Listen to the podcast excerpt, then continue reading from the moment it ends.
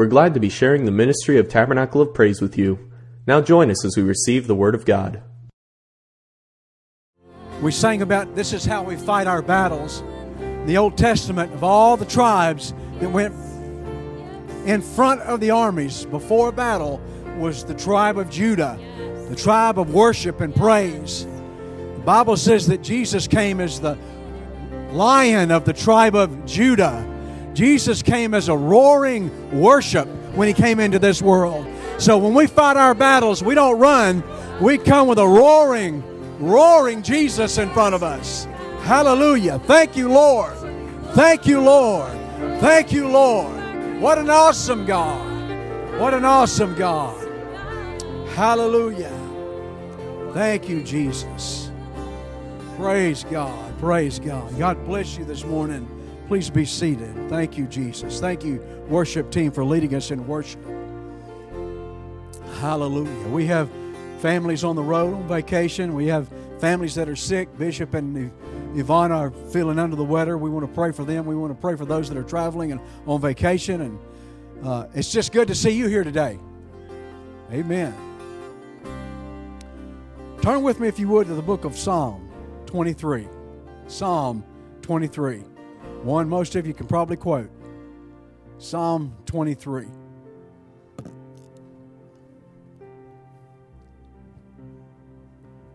We're going to read one verse out of Psalm 23.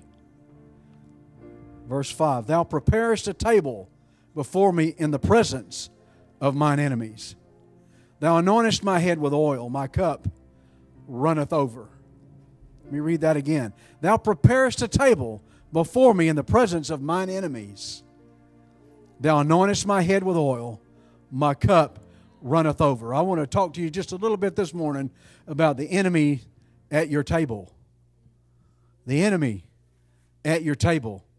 The kingdom of God in Matthew 22 is described as a feast, as a banquet. And often that's what you see described as the kingdom a banquet, a feast.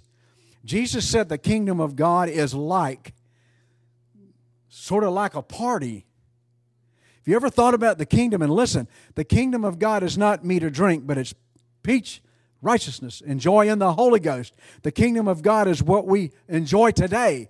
And the kingdom of God is like a feast, it's like a banquet. Some of us look at the kingdom as a struggle and a hard thing to get through, and we got to maintain. But the, the kingdom is intended to be a banquet, a place where God sets a table for his people. It's a feast with awesome food. Listen, this kingdom is a kingdom that has a feast that has some awesome food in it. You ever been to those places and man, the food was horrible? You went in and you started eating. You're like, oh, I'm dumping that in the trash. And man, this was this wasn't a good buffet. But ever been to those places? Those when the banquet was like, man, I wish we could do this again next week. That's what the kingdom is like. It's a banquet full of great food, great drinks, and lots of celebration. You know what? We're supposed to be celebrating in this kingdom. We're supposed to be banquet. This is a banquet. Thou preparest a table before me in the presence of mine enemies. First of all, that makes no sense until I begin to study this. Jesus describes this kingdom in a great way. The problem in many Christians is they sit around the table with a suspicion that I'm really not supposed to be here. You ever been to one of those places? You ever crashed a. Y'all didn't do that kind of stuff, did you? You ever crashed a party where you weren't invited, but you went there anyway? And you walk around wondering who's going to find me out? Who's going to realize I'm not part of the guests? I'm not supposed to be here.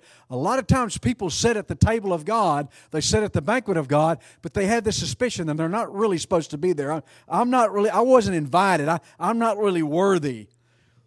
If Jesus finds out I'm here, if he finds out I snuck in, if he finds I'm at where I'm not supposed to be, they're going to usher me out.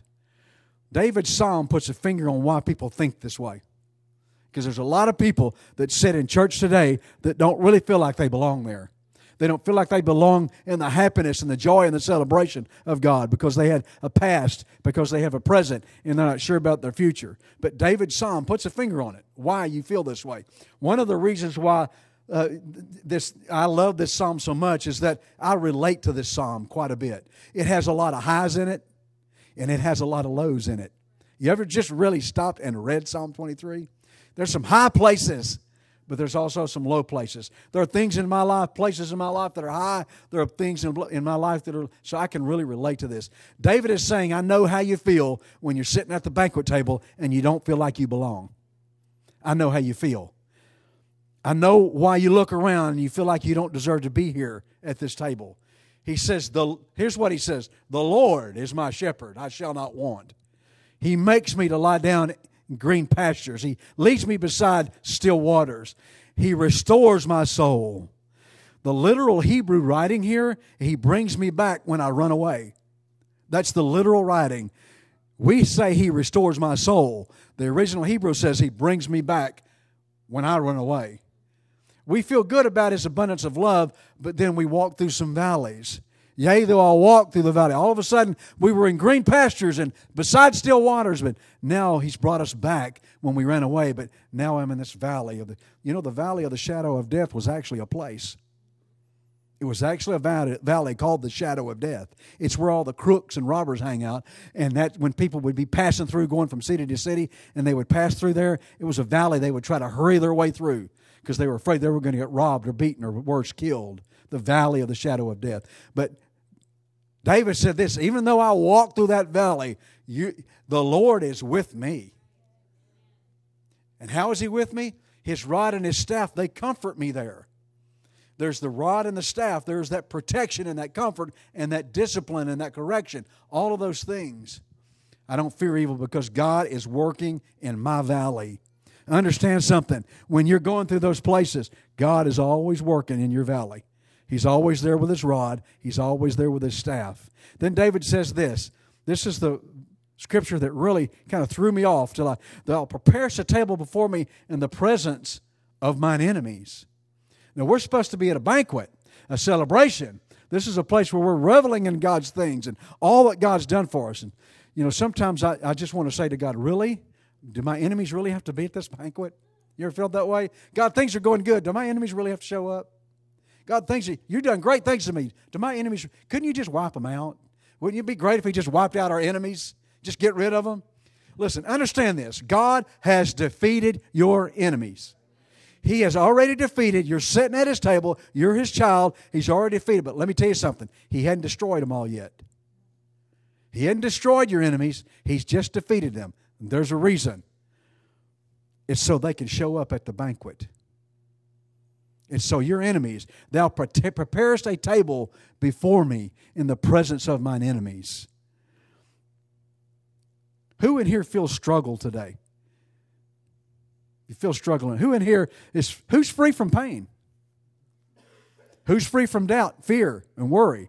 All those are your enemies. So we, we want to put enemies as people, spirits, the devil. Yeah, is the devil our enemy? Sure he is the world is. People are not that's people are not your enemy.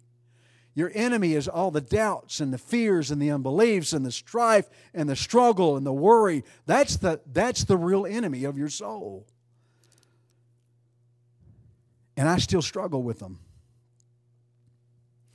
They still show up at my table that God has put before me. God, listen, God has in His kingdom, if you're in His kingdom today, and you should be as a Christian, He has prepared a table before you right now.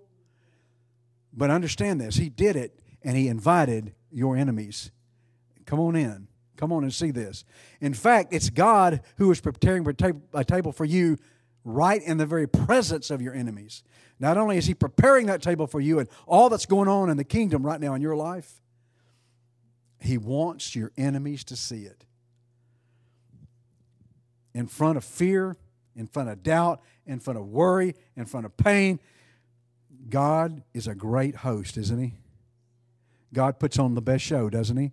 God puts out the best meal, He puts the best things out. He sets a banquet feast for us every single day. He prepares a table before you every single day. It's celebration time every sometimes we wake up in the morning and we don't feel like celebrating, do we? You know why? Doubt, fear, unbelief. All the enemy that was invited to see this, you're busy looking at the enemy instead of feasting at the table. Quite often we miss the blessing of God because the table He's put before us, we don't pull up. We sit back. You ever seen that kid that, you know, broccoli pushes his chair back, not about to touch that green stuff, not eating that. One of the best things for you, not eating it. And a lot of times we do that with God when He sets the table for us in the day. We've got our eyes so much on our enemy that we miss what He's prepared for us in the day. And you know who's president all the time in your day? Your enemies.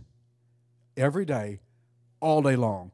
God has defeated them, He has not destroyed them yet. He will ultimately destroy every enemy you have. But right now, He wants to do something with them. All throughout Scripture, the idea of a table or a meal is a picture of joy, of celebration. It's celebration time. Quite often we have celebration time, like on Pentecost Sunday, we'll celebrate. Because after all, we're kind of Pentecostal, and Pentecostals do that thing, you know. No?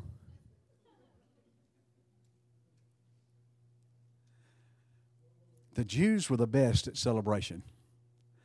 Holidays weren't a day, they were a week or 10 days. Feasts weren't a day, they weren't days, they were week and 10 days.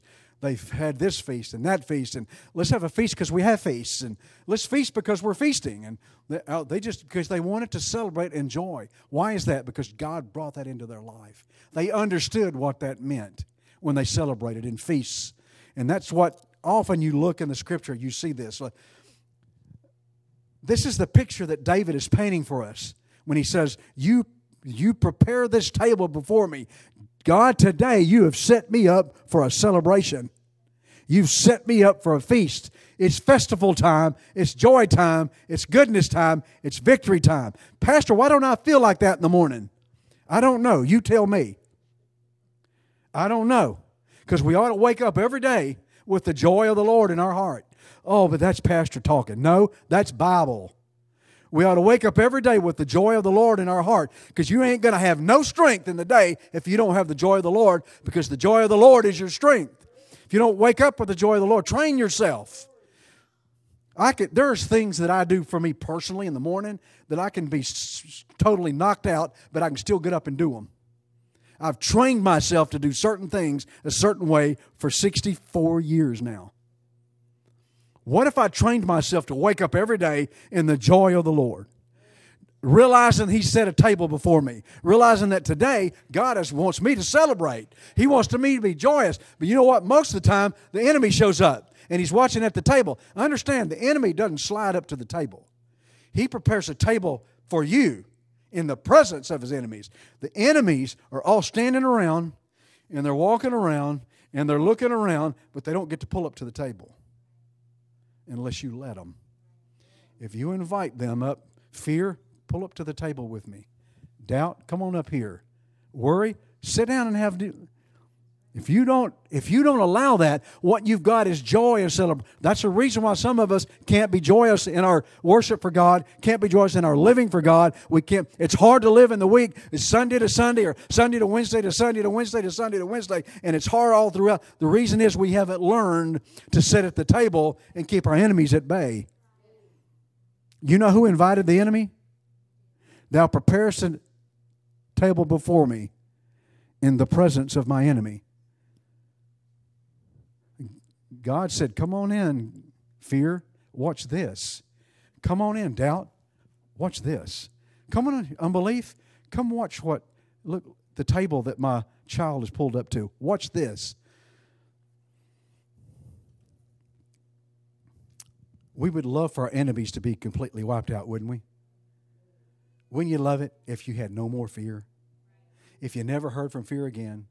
If doubt never showed up? If worry never came into your life again. Wouldn't that be fabulous? Man, God, I could really celebrate if you would get rid of those things for me. God, I could really, man, this could be a banquet of banquets. But God prepared a table for you in the presence, not in the absence of your enemies. Why did He do that? Maybe we need to get busy celebrating our grace in front of our enemies. You know, when, the group I just came from, when I went to Bible college, I accidentally used the word grace in a class, and you might as well have cursed. Because to them, grace was the license and freedom to do whatever you want at the expense of God. That's how they saw it. So they didn't want to talk about grace. That was that group. They talk about grace. They believe in grace. You understand something? Grace is not a license. Grace is not a thing. Grace is the essence of God that He gave you the ability to do something. By grace are you saved through faith. Grace doesn't save you. Grace is given to everybody in the world. God gave everybody in the world a measure of opportunity in, through faith to find Him. Grace is to everybody, not just the Christian. But in some places, grace is the measure. Grace is not the measure. If that's the case, everybody's saved. It's faith that's the measure. Faith that's the measure. But understand something. Maybe we need to start celebrating in some grace, understanding that, you know what? I don't belong at this table. That doesn't matter. I'm not worthy to be at this table. That doesn't matter. I, you know, that none of that matters that I, he prepared a table before me. I didn't have to do anything to show up here. He prepared it for me and He wants me to sit down and enjoy it. He wants me to celebrate. He wants me to have a joy in life. He wants me to, boy, there's a drudgery in Christianity that's just unbelievable sometimes. Oh, I got to, Wednesday night, come on, Pastor. Man, you know, three hours on Sunday's enough. There's 168 hours in the week, and you're asking me for three, and now you want one more on Wednesday? You want four out of me? I got another 164 to do what? Let me tell you something a third of that you're sleeping. A third of your life, a third of your week, on average, the average American sleeps eight hours a night. That's a third of the day. So a third of 168 hours, you're just asleep. And we, we cry and we moan and groan because on Saturday we want to have a prayer meeting. On Saturday, we want to have a, a, a, woman's meeting and talk Bible. We want to have Wednesday night. Man, if, if y'all showed up on Wednesday night, I'd walk out. I would think I did something wrong. This isn't, listen, this, I'm not trying to berate you. Understand something. You're missing out on a table. You're missing out on some joy and some celebration. Not because of me, but because of Jesus Christ. When you come on Wednesday, we're talking word. And we're called, do, and listen, do we all like the same pie? Mm-mm. Do we all like the same steak? Mm-mm. Do we all eat the potatoes? Mm-mm. We have different thoughts and processes, don't we, on Wednesday night? But you know what? We still celebrate. It's still a celebration. I've been to a banquet where there's things I didn't touch. But man, the thing that I knew I really liked, yeah, I would embarrass my family. You know, just keep piling it up and keep piling it up. And, yeah, you know, that's how we're supposed to celebrate. Enjoy what God set before us. Enjoy some grace. Enjoy some grace. Enjoy it. Jesus tells three parables in Luke 15. One is about a woman who loses a coin. She searches all night long to find one single coin. Man, I've dropped coins in my house so they're still in the same place. I'm sure my wife knows where they're at. She knows where everything is. If I need to find it, I just ask her. When she finds this one single coin, what does she do? She celebrates. The second is about a shepherd who had a hundred sheep and one was lost. He goes out, he finds it, he brings it back, and celebrates because he is excited that he found one sheep out of a hundred. What does he do? He celebrates. The third is about a father who loses a son. And when the son comes home, what does he do? He celebrate. Kill the fatted calf. Bring out the ring and the robe. He's the party's on, dude. He's back. And then you got the brother that's been there the whole time. Now, Lord, I didn't run off like he did. Lord, I've been a good servant. Lord, I stayed in your house when my brother ran away. Lord, why does he get all this and I get nothing? See, that son hadn't been celebrating a whole time his brother was lost, he hadn't celebrated a thing because he was looking at his brother. Uh oh. Many of us lose a celebration because we're busy looking at everybody else. Why doesn't she? Why doesn't he? What's that about? Can you believe that? Can, can, can I tell you what she said? Could you know what he did? And you know why doesn't he? And you know I'm here all the time. Why they never show? Never get to celebrate because we're too busy about the brother. And then when the brother shows up, guess who the celebration's for? Oh, yeah. And the father just turns to the son and said, Didn't you realize you could have been celebrating this whole time? You could have had the fatted calf every day, the ring every day, the coat every day. I would have celebrated with you and had a joyous time with you. We miss out, church, on celebrating every day when we don't keep our eyes on the Lord. When we're looking at other thing and other other people. But when he comes back, man, the party is on. We were all once lost and were found, right? Every one of us here was lost at one point, but we were found. And the Lord wants to celebrate that one thing. The very one thing He wants to celebrate with you every day is you were lost and He found you. No, you didn't find Jesus. I found Jesus in July the 7th, 1975. No, you didn't find Jesus that day. He found you. You weren't looking for Jesus. Oh, yes, I was. I was in jail. And I was in, Lord, if you'll get me out of here, I'll serve you. You weren't looking for Jesus. You were looking to get out of jail. When Jesus found you, he called you. And when he called you, you answered the call. And guess what? The celebration started. You understand the day that you became a Christian started a celebration in heaven? The Bible says the angels celebrate when one person comes to repentance. Now, I don't know about you, but on a daily basis, Pastor Don has some repentance in his life. Things I need to turn around in my life. And every time that happens, oh, but you, that's talking about when somebody's saved. It didn't say that. It didn't say they were born again. It didn't say anything but that they found repentance. There's more to being born again than repentance. But when a person just repents, man, the party's on in heaven. And he wants you to join the party. When you're born again, guess what? Now in comes the fatted calf. Now comes the ring. Now comes now you thought the party was big. Wait till like David said. You thought I was crazy woman? Wait till tomorrow. When I'm worshiping tomorrow, watch this. And oh, by the way, you're not having any kids, you know. There's more to that story than you know. That's why Jesus said the kingdom of God is likened unto. He's expressing to you what the kingdom in your life should be. It should be a celebration kingdom, a celebration of being lost and found, a victory over enemy, and a table set before you. Your enemies are invited so you can rejoice in their presence. You know why your enemies come to see you at your table?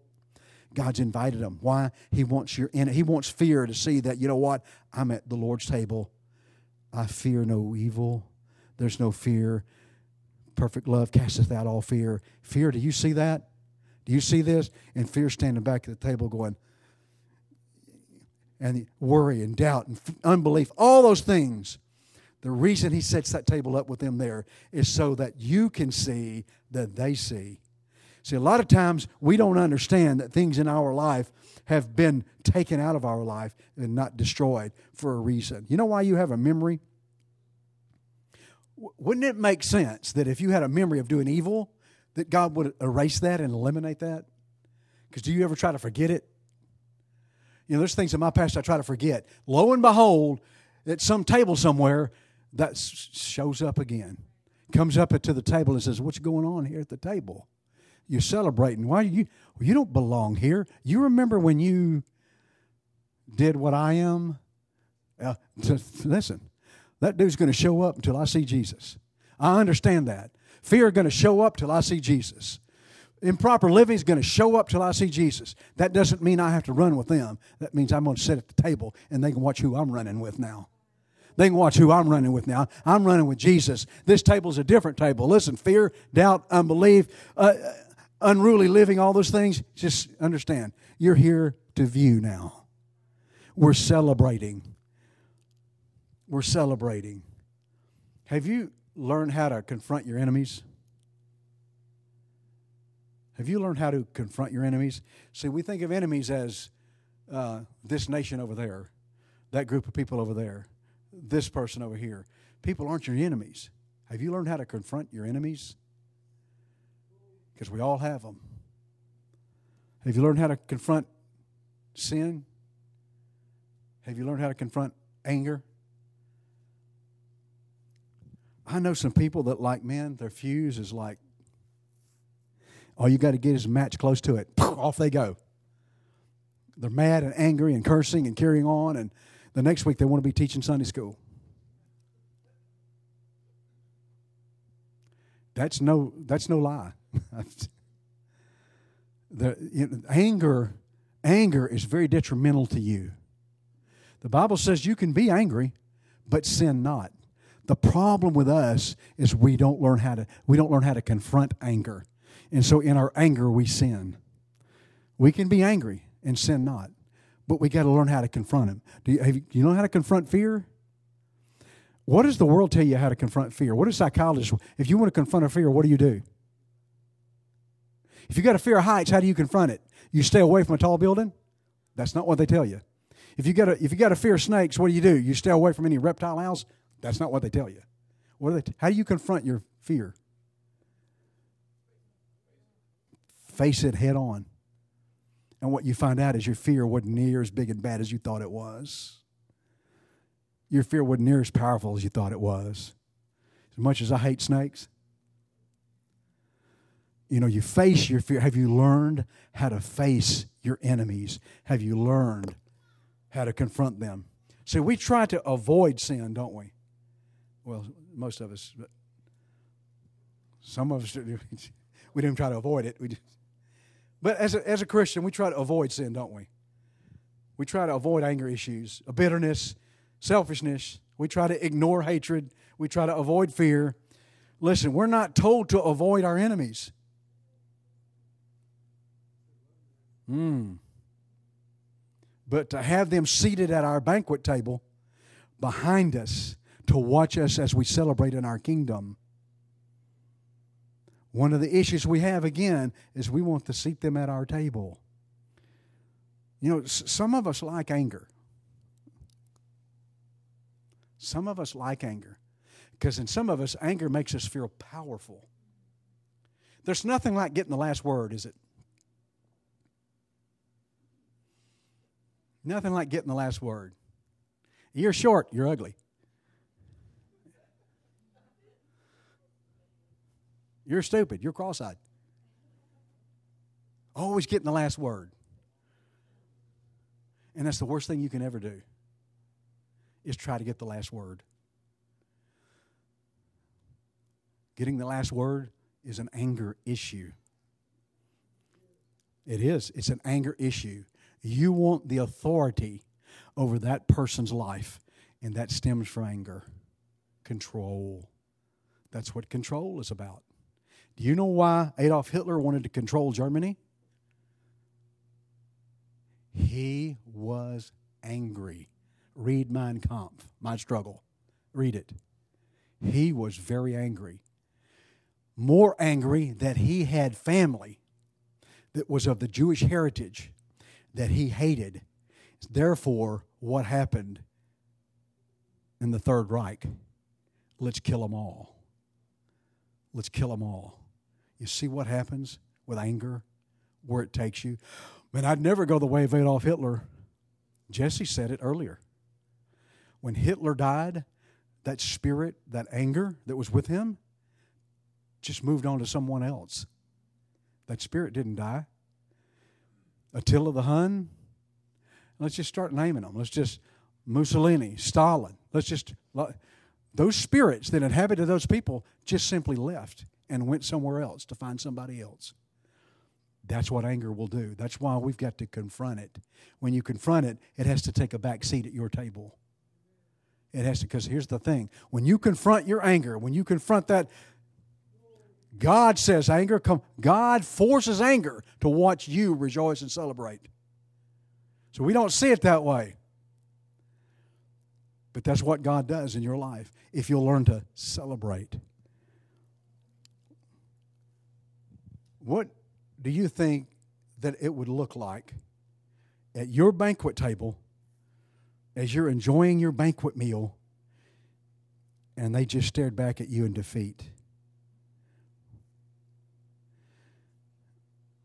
One of the strangest things to watch in any major sports arena is when the team that wins the Super Bowl, the Major League Baseball, the basketball, the faces of the loser. Because the team that won is doing what? They're putting on hats and shirts and celebrating, and they're all this. Man, the, the party is on.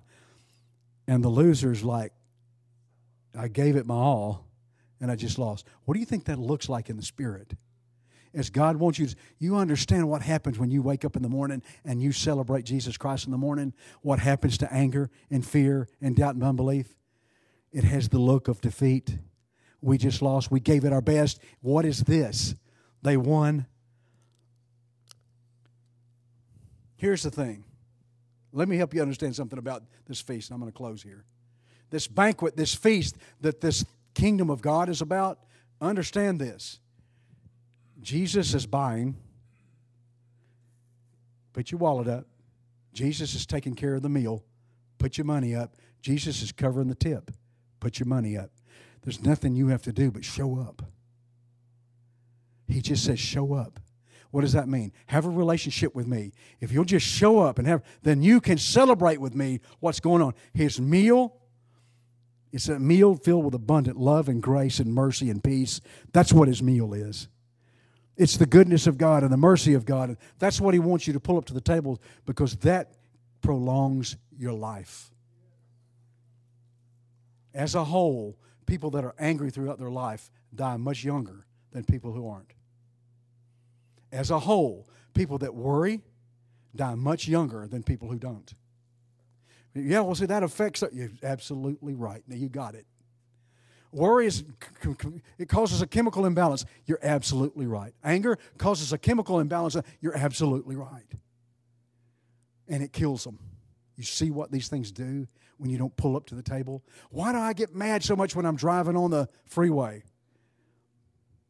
I dare say in this house, there's at least 10 of us, I better not say us, there's at least 10 people that when they have problems on the freeway, they give the single finger salute. I can't believe you said that in church. Well, I just said that single finger salute. Number one, I so we have a problem on the freeway. You know why we have a problem on the freeway with that? Because we didn't pull up to the table this morning. We didn't take a bite of mercy and grace and peace. We didn't take a slice of. Oh, at work, I got this one guy. Inevitably, every time I see him, just rubs me the wrong way. And so what do I do? I rub him back.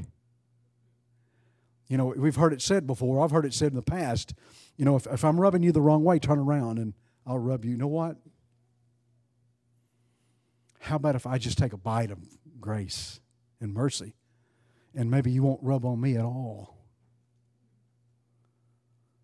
Most of the time, our issues deal with one thing Thou hast prepared a table before me in the presence of my enemy.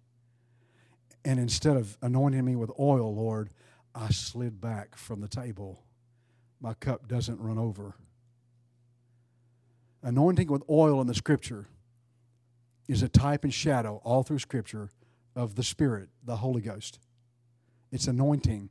When they anointed a king, when they anointed a prophet, when they anointed a priest, they took the horn of oil and poured it over. And the Bible says that when we receive the baptism of the Holy Ghost, it's the anointing, it's the oil.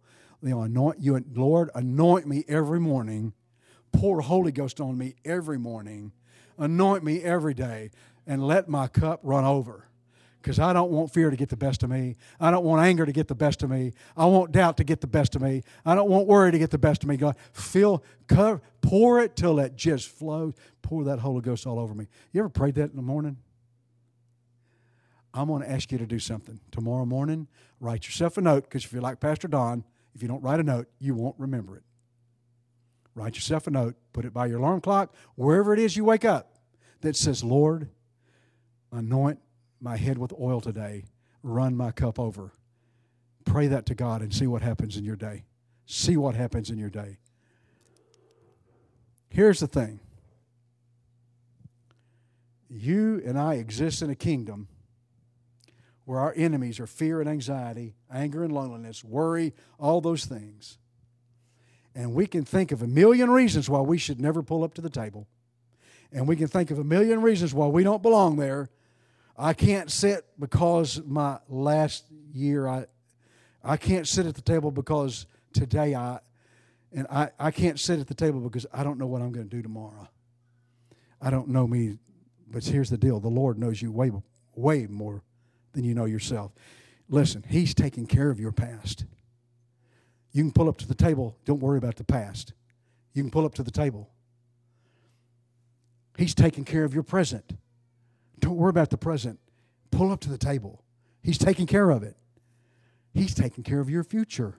You don't know your future, but do you know who holds your future? He's taking care of it.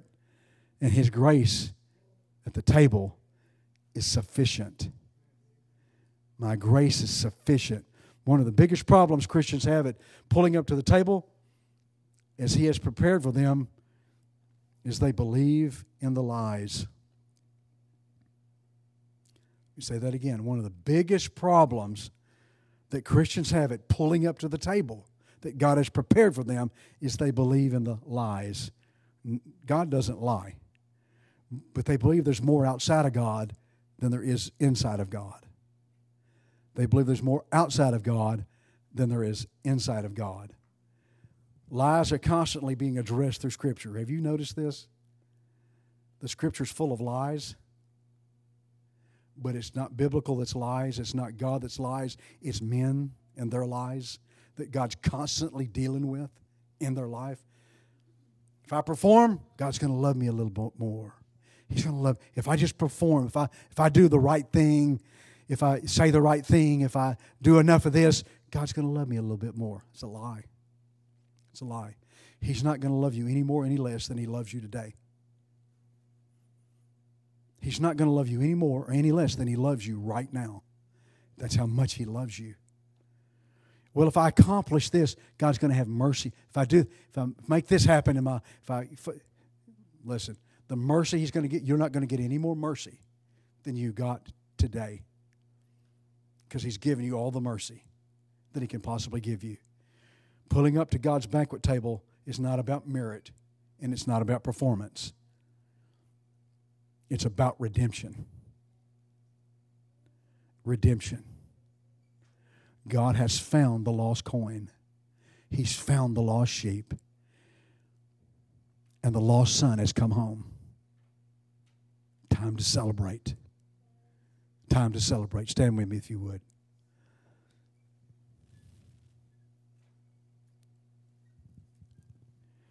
Too often we run from our enemies when we should be facing them head on with the lion of the tribe of Judah, a roaring Jesus. I love it when those de- those legions said, uh, "We're legion." You know, Jesus didn't put out the fifty questions. He shows up and they said, Why are you here to torment us before our time? They knew exactly who he was.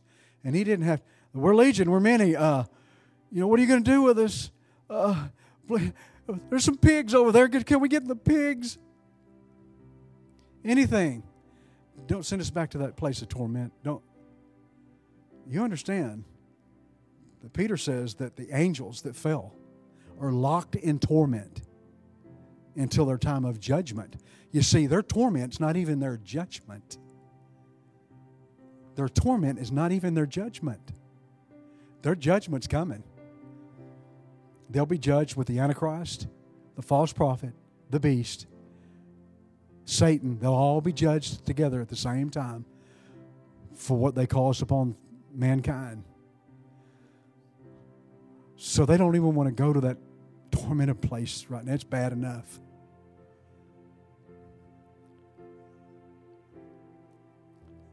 Instead of celebrating, the people of the city said, Jesus, get out of here. Even though that man had been naked, running around in a graveyard with chains, because they could they tried to chain the man up, but he would just break the chains. And when all that was settled and it was celebration time, Jesus, you need to get out of here. And by the way, why don't you take that man with you? Why don't you take him with you? And oftentimes, that's how we approach the table. Lord, I, I see you invited fear and doubt and fear and unbelief. Uh, Lord, why don't you just kind of leave here? Take the table with you. When our approach should be, Lord, I see you've invited doubt and fear and unbelief. Doubt, fear, and unbelief, and sorrow, all those things. Hey, hey, you, you guys, watch this. watch this. I'm about to take a seat at the table. I'm about to get down on some serious celebration. I'm about to party like you guys have never seen before. You thought you had me, you don't have me. You thought you controlled me, you don't. So watch, sit back and watch this. Watch what happens. Oh, Pastor Donna.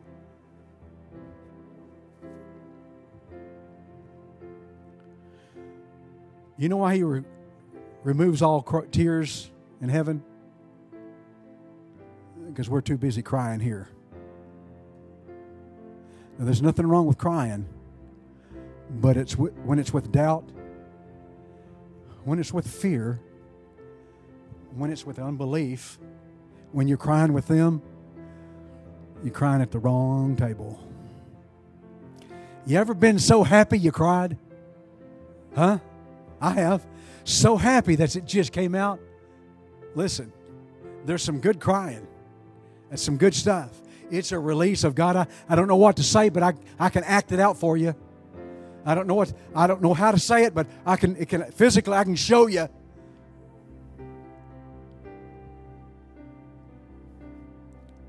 Christian, quit looking at the final victory down the road and pull up to the table today. Look at the table of victory today. Look at the table of victory today. He said, You are more than overcomers. More. Faith, faith is more than fear. Matter of fact, fear, faith casts you out. Perfect faith. You, you know what? If God didn't invite you, I'd tell you to hit the road. The only reason you're even here in my life still, the only reason you come back and knock on my door is because God's allowing it. Some point, though, you know what's going to happen? Fear. You know what's going to happen? Sorrow. You know what's going to happen? Unbelief. At some point, God's going to say, That's enough. The party's over for you. You can leave now. And there'll be that ultimate. But let's celebrate today. You, do you realize? I think we forget sometimes we were lost and headed for a devil's hell. Hell was created for the devil and his angels, the Bible says. It's only enlarged itself because we chose to go that direction. It's the only reason it enlarged itself. But wouldn't that be funny if God cleaned out hell? Would it, would it bother you if God just cleaned out hell and saved everybody? Oh, it wouldn't bother me a bit. I'm telling you, I don't care anything about Adolf Hitler. Nothing. But it wouldn't bother me a bit if God cleaned out hell and saved him. It wouldn't bother me. I don't like anything about him. Don't misunderstand what I'm saying. But listen, the greatest victory is to overcome the enemy. What if God, boy, some voice I can feel, especially you historians. You, I know what he did too. I read history. I know what the man did. I'm glad nobody knows what I've done. It's not written in history for you to read. Oh, I'm a little better than Hitler because I didn't do this. Well, really? Really? Are you now? Let's get down to some brass tacks here. We ought to be celebrating, or otherwise we would be in that man's shoes right now. We ought to be celebrating, or we would be in his place now. We would be in his situation now. There ought to be a celebration in us. I'm going to ask you to come to the front. Pastor Don's not going to ask you to shout and jump and dance. So, some of y'all, oh, he's going to do stuff we don't want to do. I don't do that. It's not. I'm not like that. I know. Maybe you need to get like it. Maybe you need to get like it.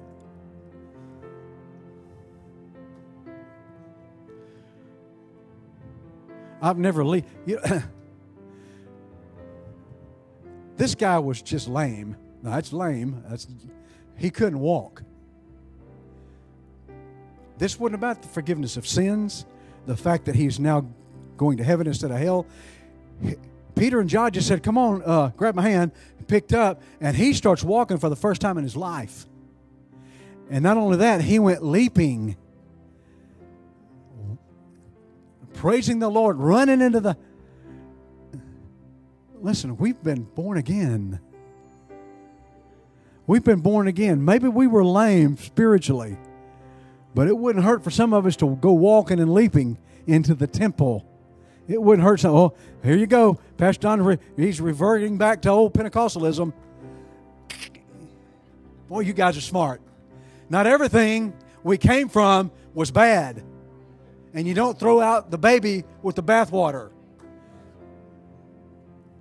I'm going to say something here, and that's meant, not meant to offend you. It's meant to bring you to a level. I watched a worship service the other day and was flabbergasted at their worship. Those people were shouting before the Lord, waving their hands. Some of them had this little dance going, and the others had locked in arms. Man, they were going to it. And it was the First Baptist Church. Dude, maybe I need to go back. Huh? You know, yeah. You know what happened? Seriously. Do we have to do all that? No, we get to do that. You know what? They figured it out. You know what? We haven't been able to do this for years, and now we get to do this. I can tell you, as a Baptist kid, when I first came into the Pentecost, into apostolic movement, I, every chance I got, I was ready because I finally something I've wanted to do for 24 years. I got to do it in church, and it was okay. It wasn't to music at a dance hall. It wasn't at a club. It was in church, and God was loving on it. You know, we, we forget how to celebrate. We forget what it means to celebrate. Sometimes I'm wondering, you know, am I celebrating like I feel? And then I have to say yes. Because I'm living on my feeling. You don't celebrate on a feeling. Feeling going to go away tomorrow. You have a birthday once a year, right? Celebrate that birthday, right? Do you have the same feeling the next day after? No, as a matter of fact, you're like, dude, I'm one more year older. I just realized I'm getting old. Yeah, that feeling goes away quick. That you don't celebrate that. For, listen, we don't celebrate God because how we feel. We celebrate Him because of what He's done. What He's done. My God has done. So I'm looking around, and I don't know all of your lives, but I know some of your lives, and what God has done is incredible. Where God has brought you from is incredible. What God has changed in your life is incredible. And I'm talking about those that were raised in the church. Y'all thought I was going my direction, didn't you? Raised in the church and see what God's done. Because you know what? The hardest people to reach are? You know who they are? They're the church people. I feel like I'm good to go. I've been in church 25 years. I've been coming here all my life. Really? Well, have you had a relationship with you? That doesn't matter. I've been here in church all my life. I'm around, you know, Grandma, I got to tell you, here we go. They're the hardest people to reach. But when you see somebody that's been in church all their life, get it? Woo! Because you know what? They already have been introduced. Now all they got to do is show up. The table has been set this morning. God has set the table for you.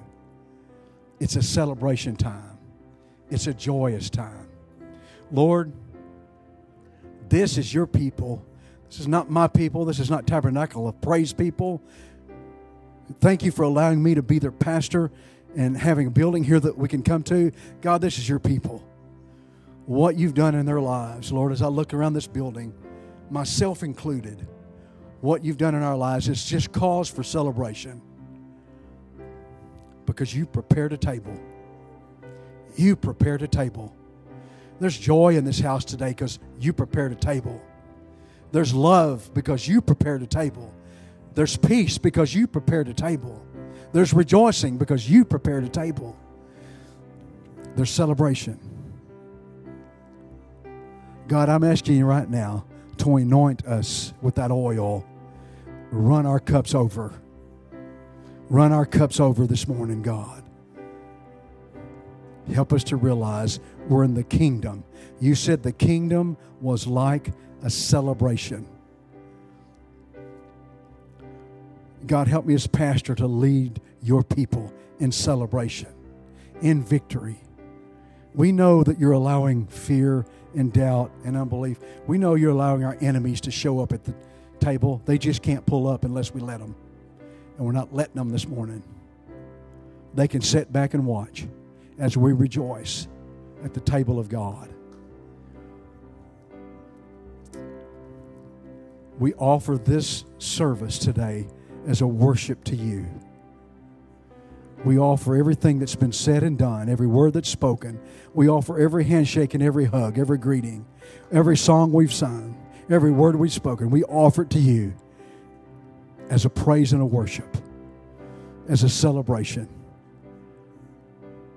In Jesus' name. Jesus' name. Church, I'm not asking you to do anything but reach out to the Lord right now. I'm going to quit talking because I know you're very kind people and you will listen to me as long as I talk. I'm going to quit talking because I want you to this morning, in your way, celebrate. Celebrate to Him what He's done in your life, how He's changed you, how He's made you, how He's filled you, the family He's given you, the wife and husband, the children, all of those things. No matter the situation you feel like you're in right now, those are all the blessings of God in celebration. Celebrate this morning, right now, in Jesus' name. For more information about Tabernacle of Praise, look us up online at tabernaclepraise.org. We want to hear from you, so be sure to connect with our Facebook page.